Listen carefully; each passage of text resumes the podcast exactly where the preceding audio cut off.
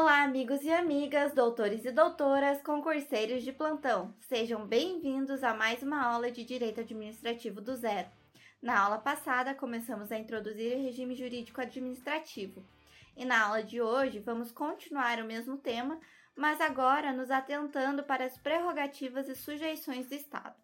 E vamos de remember. Na aula passada, vimos que o regime jurídico é um conjunto sistematizado de princípios e normas que regem determinado ramo do direito. Vimos também que o regime jurídico administrativo coloca a administração pública em uma posição privilegiada na relação jurídico-administrativa. Nós vimos ainda que existe uma diferença entre o regime jurídico da administração e o regime jurídico administrativo. Por quê? O regime jurídico da administração abrange o uso efetivo tanto do regime jurídico do direito privado como de direito público.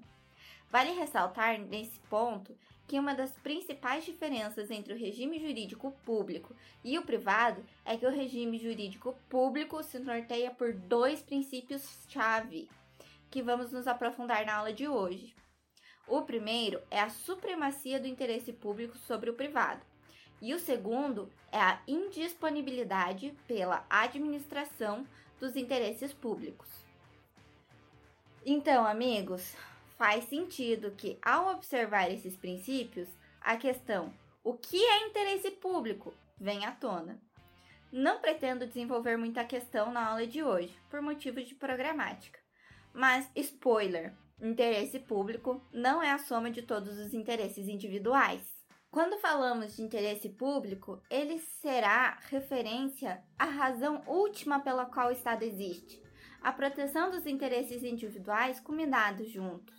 É a proteção da função estatal de servir, proteger, regulamentar e tornar possível a convivência coletiva, justificada pelo interesse coletivo de sobrevivência e, mais do que isso, de vida com qualidade e dignidade. Muitas vezes, o interesse público vai estar ainda colocado ou representado na intenção política, seja do presidente, seja do governo como um todo uma questão política que talvez nós vivemos, vejamos muito mais concretamente no direito constitucional do que aqui no direito administrativo.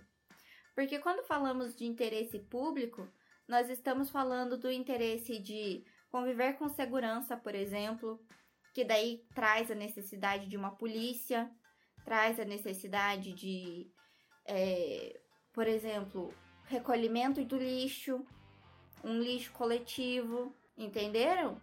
Então, é isso. Não vou me aprofundar mais, viu? Só na próxima aula. Na próxima ou na seguinte. Vamos ver. Daí, amigos, voltando aqui para nossa questão de prerrogativas e sujeições, podemos citar Maria Silvia Zanella, que em referência a Ribeiro vai contribuir dizendo: As normas do direito administrativo caracterizam-se em face das do direito privado seja porque conferem à administração prerrogativas sem equivalente nas relações privadas, seja porque impõem à liberdade de ação sujeições mais estritas do que aquelas a que estão submetidos os particulares. Então, amigos, vamos fazer aqui uma retomada. Estamos falando da supremacia do interesse público sobre o privado e da indisponibilidade dos interesses públicos pela administração.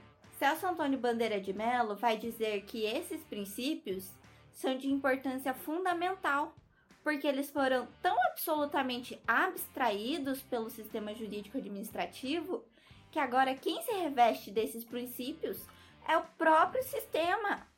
No mesmo sentido, ele cita Garrido Fala, não sei se é assim que se pronuncia, mas é esse cara, e vai introduzir o conceito alvo da nossa aula de hoje, o direito administrativo se ergue sobre o binômio prerrogativas da administração, direitos dos administrados.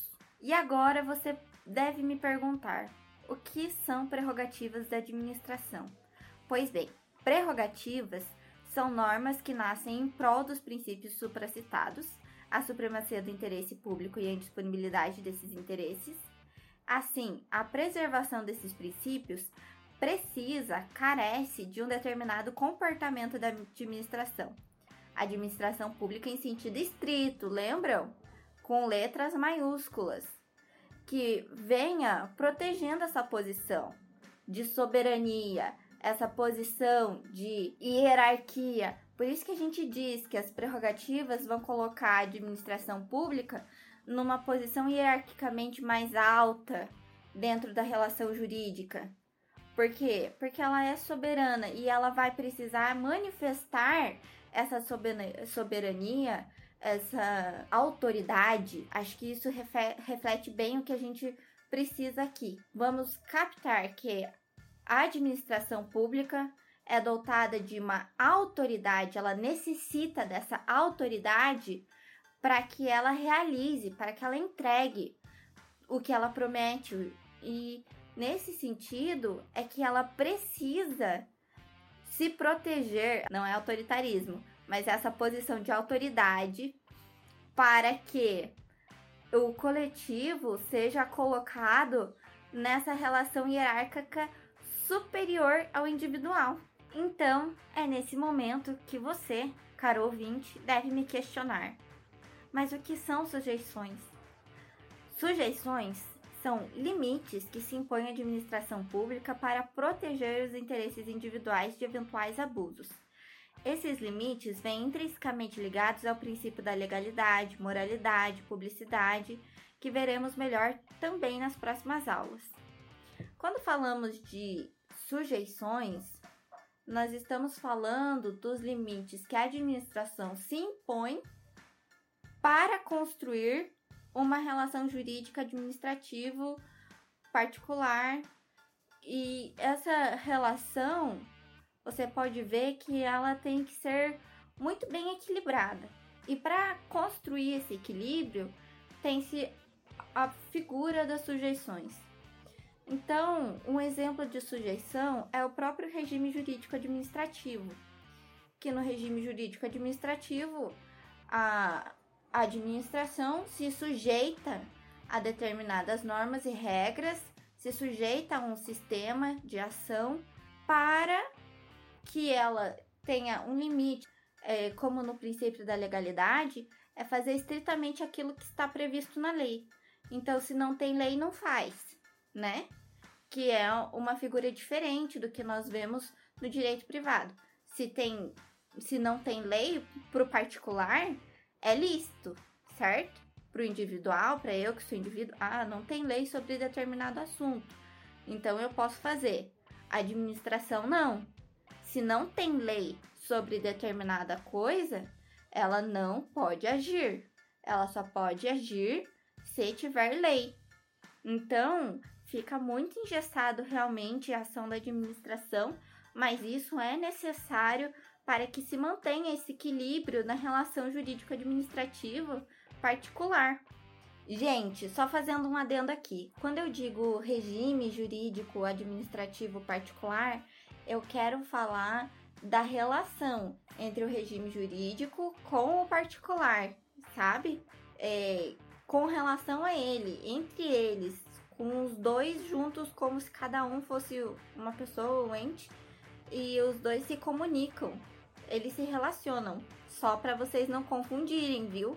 Aqui é interessante citar Maria Silva Zanella, que ela vai contribuir com a formação do nosso aprendizado, dizendo que daí a bipolaridade do direito administrativo, a liberdade do indivíduo e a autoridade da administração, restrições e prerrogativas, para assegurar a liberdade, sujeita-se a administração pública à observância da lei e do direito, incluindo princípios e valores previstos explícita ou implicitamente na Constituição. É a aplicação ao direito público do princípio da legalidade.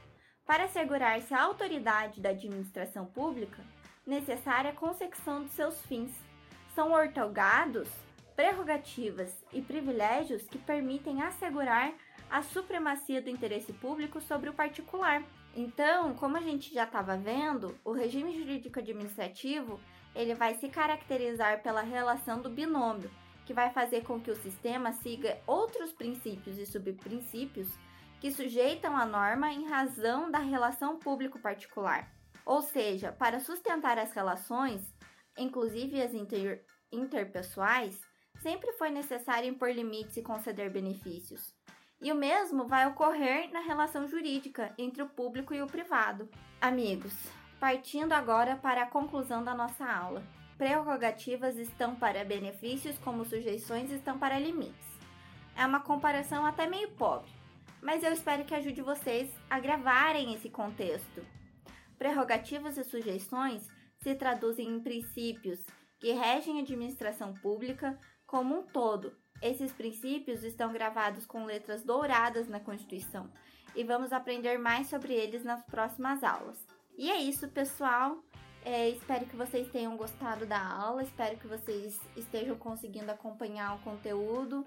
Eu sei que muitas vezes eu não me aprofundo demais num determinado tema, mas eu até faço isso porque é uma aula curta e ao mesmo tempo muito densa. E é por isso que eu posto conteúdo complementar no Instagram. então, se vocês puderem, dá uma olhada no Instagram, tem material de apoio na Linktree e conversem comigo. É isso. Um beijo.